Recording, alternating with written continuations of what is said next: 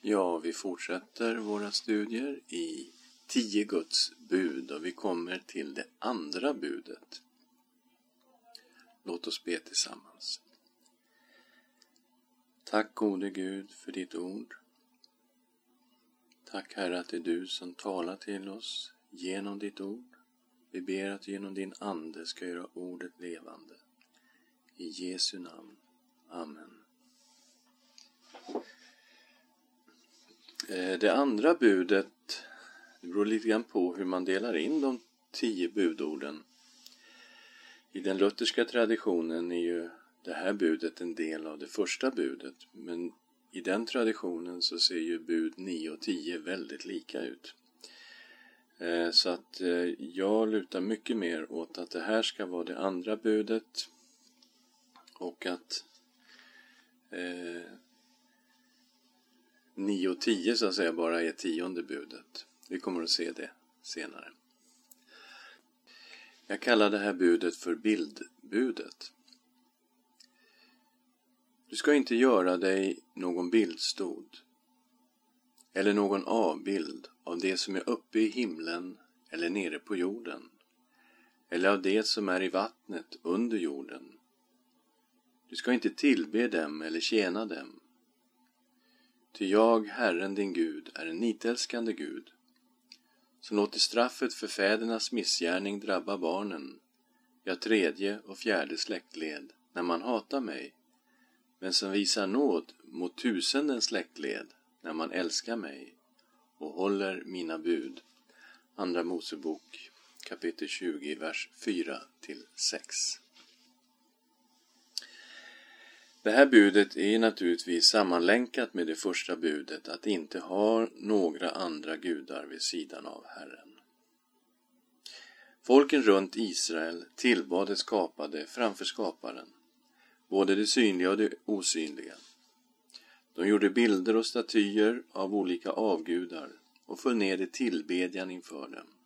De dyrkade stjärnorna som betraktades som väldiga hjältar, krigare eller krafter. De dyrkade bergen som gudomliga stamfäder och stammödar. De dyrkade luften som man uppfattade som en gudomlig andedräkt. I luften levde fåglar som bar fram gudarnas budskap till människorna. De dyrkade träd som heliga gudaboningar. De dyrkade vattenkällorna som gav liv åt det torra landskapet. De dyrkade de livgivande floderna och sjöarna. Ja, egentligen framstod hela naturen som en enda livsteater där gudarnas närvaro ständigt gjorde sig påmind. Man avbildade olika krafter i naturen i trä, sten eller metall. Man tillbad och offrade gåvor inför dessa gudabilder i hopp om att de krafter som guden representerade skulle komma en själv till del och att gudarnas närvaro skulle hjälpa i tider av nöd. Det är lätt för oss att se tillbaka på den här tiden som passerad och efterbliven. Men när man tänker efter så samma krafter som verkade då verkar idag, fast det ser lite annorlunda ut.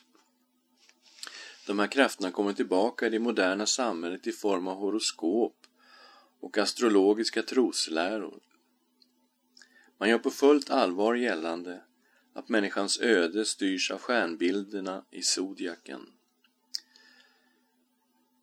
Och man tror att det här kan bevara från olyckor, ge god ekonomi, kärlek, bra arbetsuppgifter, givande kontakter och så vidare. Andra talar sig varma för new age och man kan komma i kontakt med högre vetande genom meditation, eller genom att spå i ett spelkort, kaffesump eller kristallkulor. Samtidigt gudomliggörs olika megastjärnor i musikbranschen och idrottsvärlden, där idolerna kan höjas ofattbara höjder. Andra åter har sex, makt och pengar som sina avgudar. Budordets förbud mot att avbilda något och dyrka det är faktiskt lika aktuellt idag som det var på Mose tid. Då var det svårt att framställa bilder, men idag kan man trycka på en knapp och få fram nästan vilka bilder som helst via TV och dator. Man kan lugnt konstatera att även det här budet saknade motstycke i Främre Orienten. Inga folk omkring Israel hade ett liknande bud. Bland folken runt omkring var det en avskyvärd handling att förstöra en avgudabild. Men i Israel var det förbjudet att tillverka en bild av det skapade och sen tillbe det. Som det står i femte Mosebok 27, vers 15. Förbannad är den man som gör en utskuren eller gjuten avgud, en styggelse för Herren, ett verk av en konstarbetares händer, och som i hemlighet sätter upp den, och allt folket ska svara och säga Amen. Tyvärr så syndade Israel även mot det här budet gång på gång. Vi läser i Hosea kapitel 11, vers 1 och 2.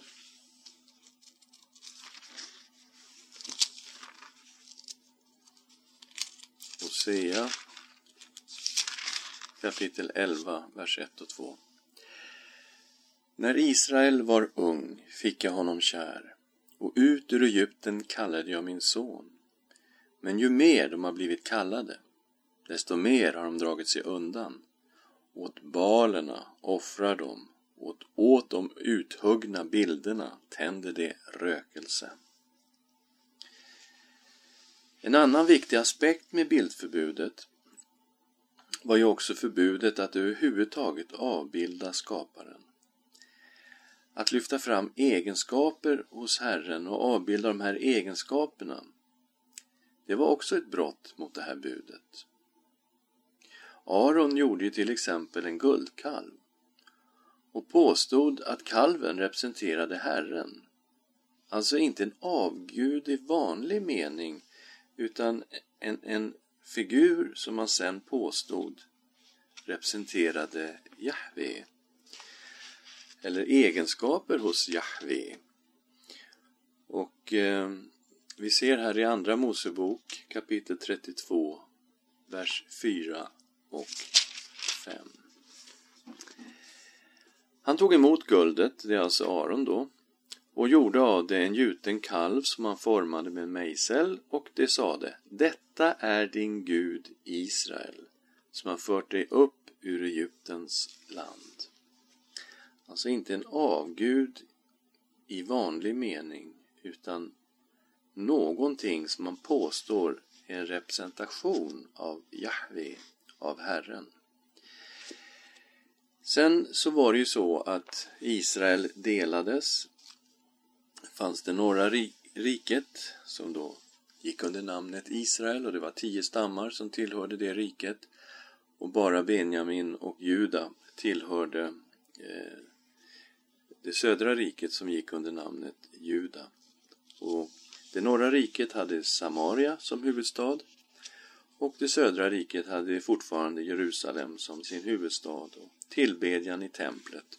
Och där fanns ju också de levitiska prästerna som tjänstgjorde i Jerusalem. Eh, kung Jerobiam, som var den första kungen i det norra riket, han lät göra två gudakalvar och lanserade egentligen samma tanke som Aron lanserade, att de här representerade Herren. Vi ska se i Första Konungaboken kapitel 12, eh, vers 25 till 31. Jerobiam befäste Sikem i Efraims bergsbygd och bosatte sig där. Därifrån drog han bort och befäste Penuel. Jerobiam tänkte inom sig nu kan riket komma tillbaka till Davids hus. Ty om folket drar upp till Herrens hus i Jerusalem för att offra, kan folket i sitt hjärta vända tillbaka till sin herre Rehabiam, judakung. Då dödar de mig och vänder tillbaka till Rehabiam, judakung. Sedan kungen hade rådgjort om detta lät han göra två kalvar av guld och sa till folket Nu får det vara nog med era färder upp till Jerusalem. Se, här är din Gud, Israel, han som har fört dig upp ur Egyptens land. Han ställde upp den ena i Betel och den andra i Dan. detta blev en orsak till synd. Folket gick ända till Dan för att träda fram för den ena av dem. Han byggde också upp offerhöjdshus och gjorde alla slags män ur folket till präster, sådana som inte var leviter. Så han skapade en ny kult kan man säga, istället för att prästerna kom från Levis stam och ifrån Arons släkt så tog han eh, vanligt folk och gjorde dem till präster i Israel. Också en tillbedjan kring de här guldkalvarna. En i Dan och en i Betel. Dan låg i norra delen av landet och Betel längst i söder. Och det var liksom olika ändarna av Israel som de här två guldkalvarna stod. Men han påstår alltså här att det här skulle vara en representation av Gud. Den Gud som har fört Israel upp ur Egypten. Men eh, när sen Guds dom faller över det norra riket, då nämns ju just guldkalvarna som en av orsakerna till att Guds dom faller. Och att eh, Israel faller 722 före Kristus och det norra riket förs bort i fångenskap till Assyrien. Så till och med att avbilda Jahve eller egenskaper hos Jahve på något sätt var fullständigt förbjudet.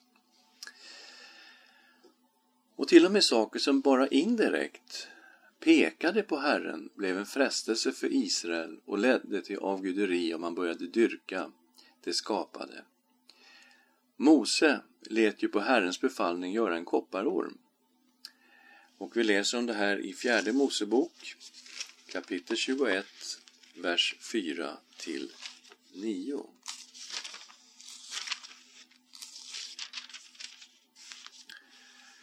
De bröt upp från berget Hor och tog vägen mot Röda havet för att gå omkring Edoms land. Men under vägen blev folket otåligt och folket talade mot Gud, mot Mose och sa Varför har ni fört oss upp ur Egypten så att vi måste dö i öknen?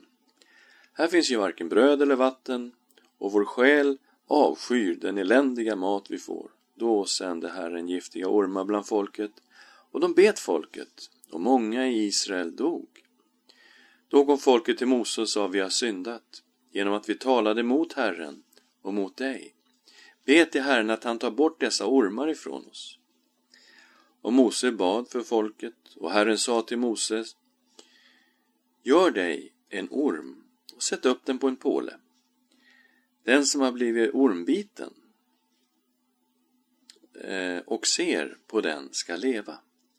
Mose gjorde då en kopparorm och satte upp den på en påle.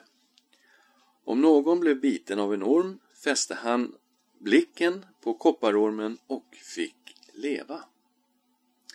Och det här låter ju jättebra på alla tänkbara sätt och vis.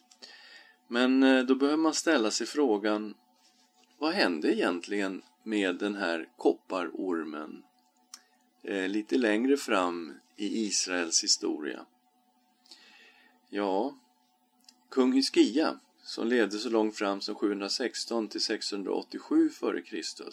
Han gjorde en reformation, han gjorde upp med avguderiet. Och under den reformationen så förstörde han faktiskt den här kopparormen som Mose hade gjort på Guds befallning. Till och med den hade blivit en orsak till avguderi. Vi tittar i Andra Mosebok eller Andra Konungaboken kapitel 18, vers 3 och 4. Andra Konungaboken 18, vers 3. Han gjorde det som var rätt i Herrens ögon, alltså i Skia, alldeles som hans fader David hade gjort. Han avskaffade offerhöjderna, slog sönder stoderna och högg ner aseran Vidare krossade han den kopparorm som Mose hade gjort. Ända till denna tid hade nämligen Israels barn tänt offereld åt den och man kallade honom Nehustan. Så. Till och med någonting som bara indirekt representerade Herren eller Herrens kraft eller Herrens närvaro blev en orsak till en form av avguderi i Israel. Gideon, som levde under domartiden, känner vi ju som en man som tillbad Herren. Eh, men han lät göra en efod i guld och satte upp den i hans stad.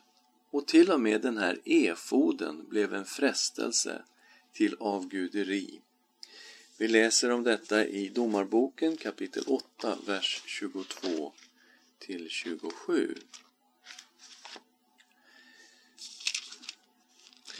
Israeliterna sa till Gideon, härska du över oss, och sedan också din son och din sonson, för du har räddat oss ur midjaniternas hand.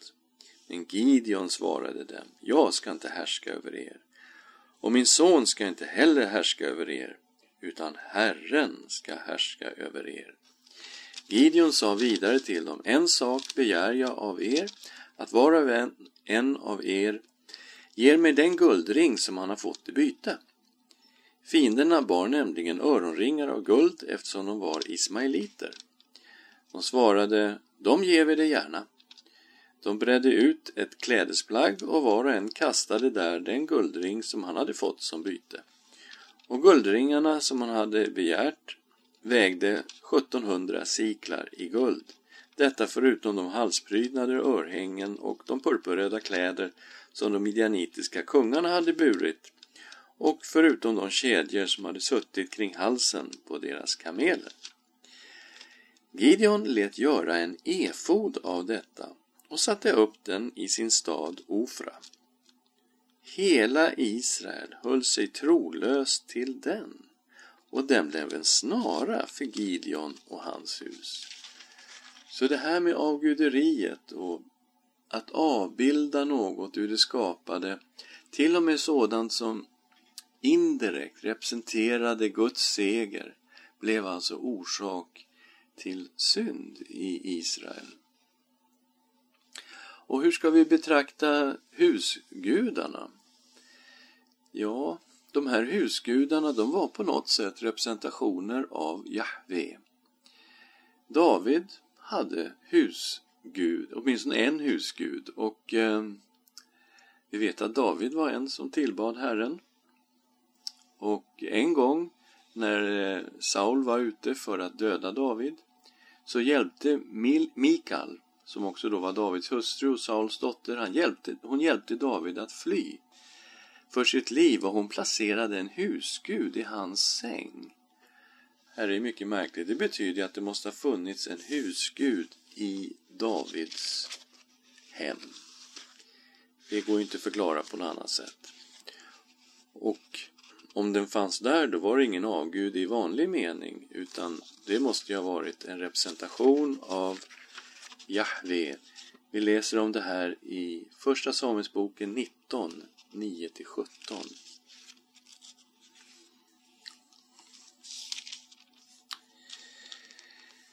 Men en ond ande från Herren kom över Saul där han satt i sitt hus med spjutet i handen medan David spelade. Då försökte Saul att med spjutet spetsa fast David vid väggen. Men David vek undan för Saul så att han stötte spjutet i väggen. David flydde och kom undan samma natt. Men Saul sände några män till Davids hus för att vakta på honom och döda honom morgonen därpå. Davids hustru Mikal talade om detta för honom och sa Om du inte räddar ditt liv i natt kommer du att dödas imorgon. Därefter släppte hon ner David genom fönstret och han flydde och kom undan. Sedan tog Mikal husguden och lade den i sängen de satte myggnät av gethår över huvudet på den och la täcket över den. När Saul sände män för att hämta David sa han, han är sjuk. Saul sände då dit männen igen för att de skulle gå in till David och sa, bär honom hit till mig i sängen så jag kan döda honom. Men när männen kom in fick de se att det var husguden som låg i sängen med myggnätet över huvudet. Då sa Saul till Mikael, varför har du lurat mig på det här sättet och släppt ut min fiende så att han kommit undan? Mikael svarade Saul, han sa till mig, släpp mig, annars dödar jag dig. Ja, det är många märkligheter i den här texten, men vi har alltså en husgud i Davids hus, i Davids hem. Och eh, helt klart så måste vi förstå att den här husguden var en representation av Jahve på något sätt. Under Josias reformation 640-609 f.Kr. så rensades judar från alla tänkbara avgudar men också från husgudarna. Eh, och eh, vi läser om det i Andra Konungaboken kapitel 23, vers 24.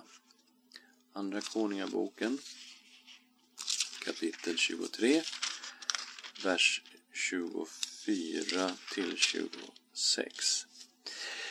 Dessutom skaffade Josia bort andebesvärjarna och spåmännen, husgudarna och avgudarna och allt det avskyvärda som man kunde se i Judaland och i Jerusalem. Han gjorde detta för att han skulle upprätthålla de lagord som fanns uppskrivna i den bok som prästen Hilkia hade funnit i Herrens hus. Före Josia hade inte funnits någon kung som var som han. Ingen som så av hela sitt hjärta, hela sin själ och hela sin kraft hade vänt sig till Herren i enlighet med hela Mose lag och efter honom kom inte heller någon som var lik honom. Så, bland de saker som Josia rensade bort ur Juda finns också husgudarna. Så till och med de här representationerna, indirekta representationerna av Jahve blev på något sätt en del av avguderiet och rensades ut slutligen eh, under Josias reform. När vi läser i Gamla testamentet så finner vi aldrig någon uppmaning från Herren att han på något sätt skulle avbildas trots att folken runt Israel ständigt avbildade sina gudar. Den osynlige guden är skaparen, men inte själv en del av skapelsen och får därför aldrig avbildas. Varje försök att avbilda skaparen blir därför en felaktig bild av den osynlige och faktiskt en sorts avgud. Eftersom man inte fick avbilda den osynlige helige guden så var det också farligt att ens se på Herren när han uppenbarade sig. Mose fick se Guds härlighet, men inte Guds ansikte. Mitt ansikte kan du inte få se, till ingen människa kan se mig och leva. Andra Mosebok 33 och 20. När Elia fick uppenbarelse av Herren på samma plats som Mose hade sett Herrens härlighet då skylde han sitt ansikte. Vi läser om det här i Första Konungaboken kapitel 19.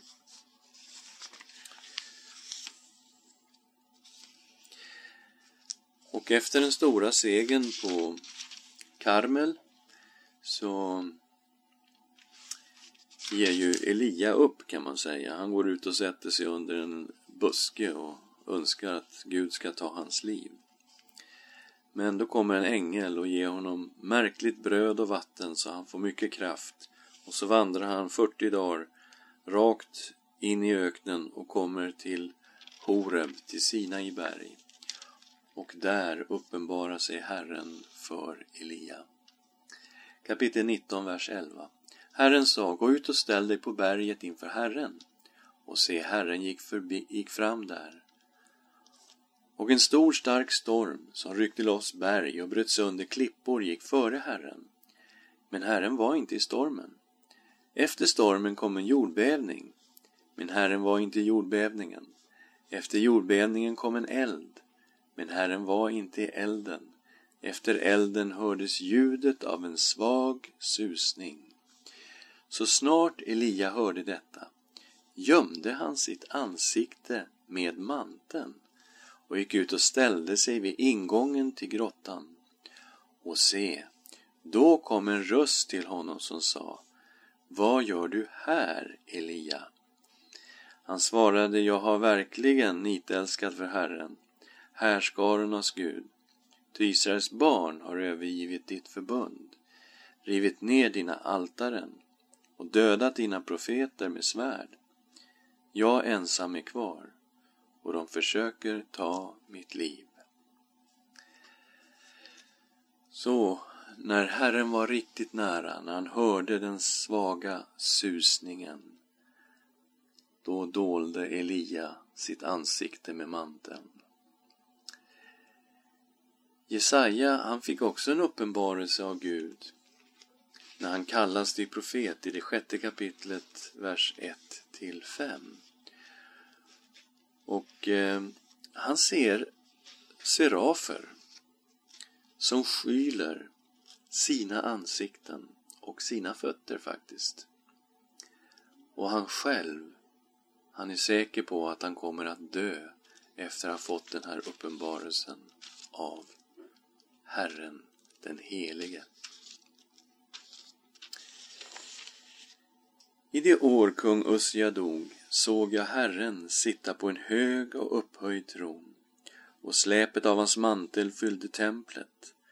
Serafer stod ovanför honom. Var och en hade sex vingar.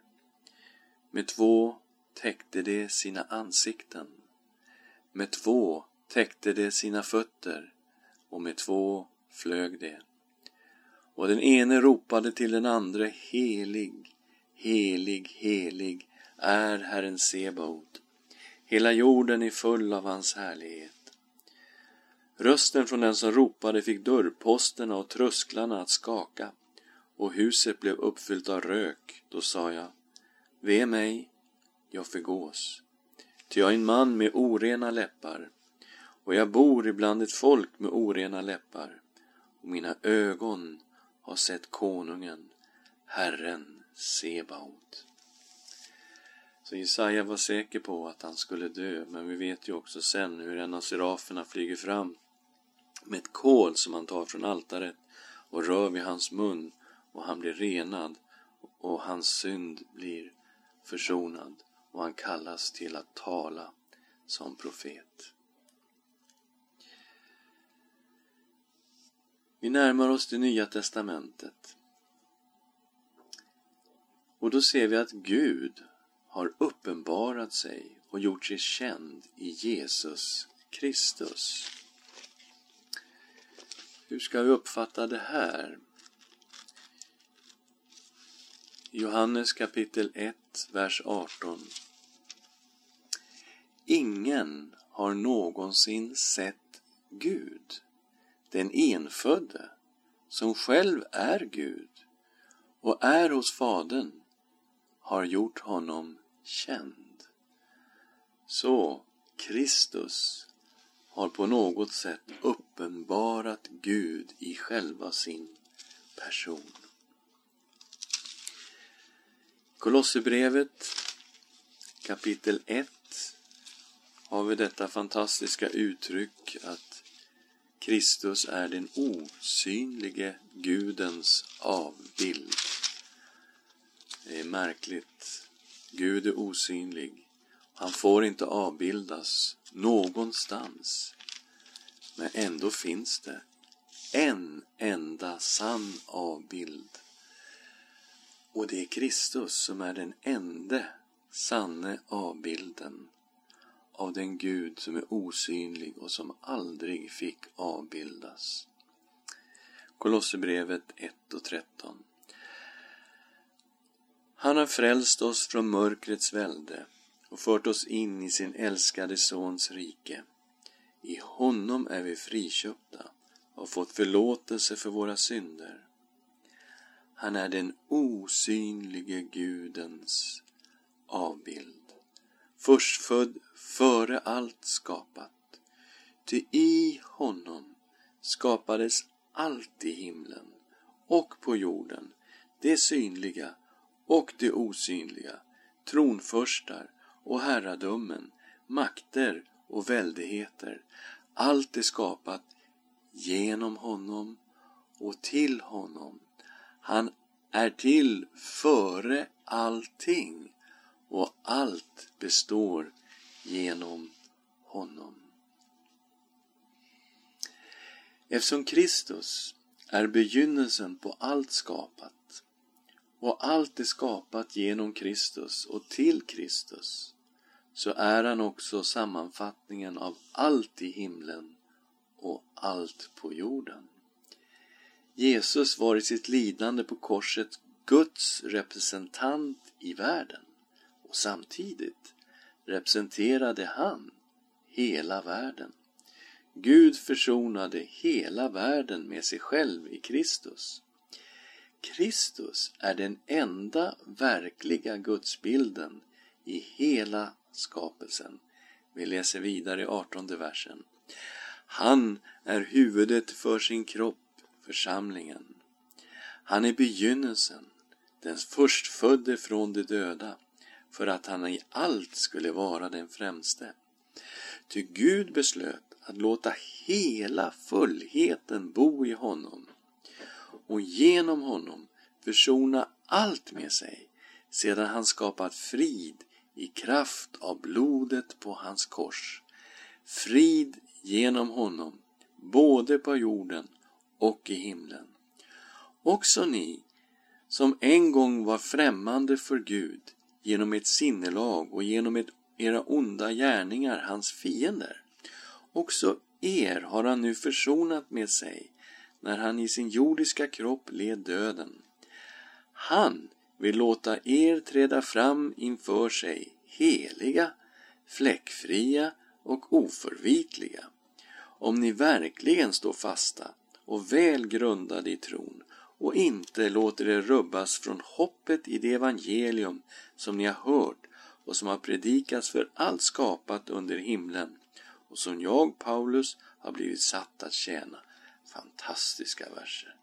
De lyfter fram Kristus, han som är den enda sanna avbilden av Gud.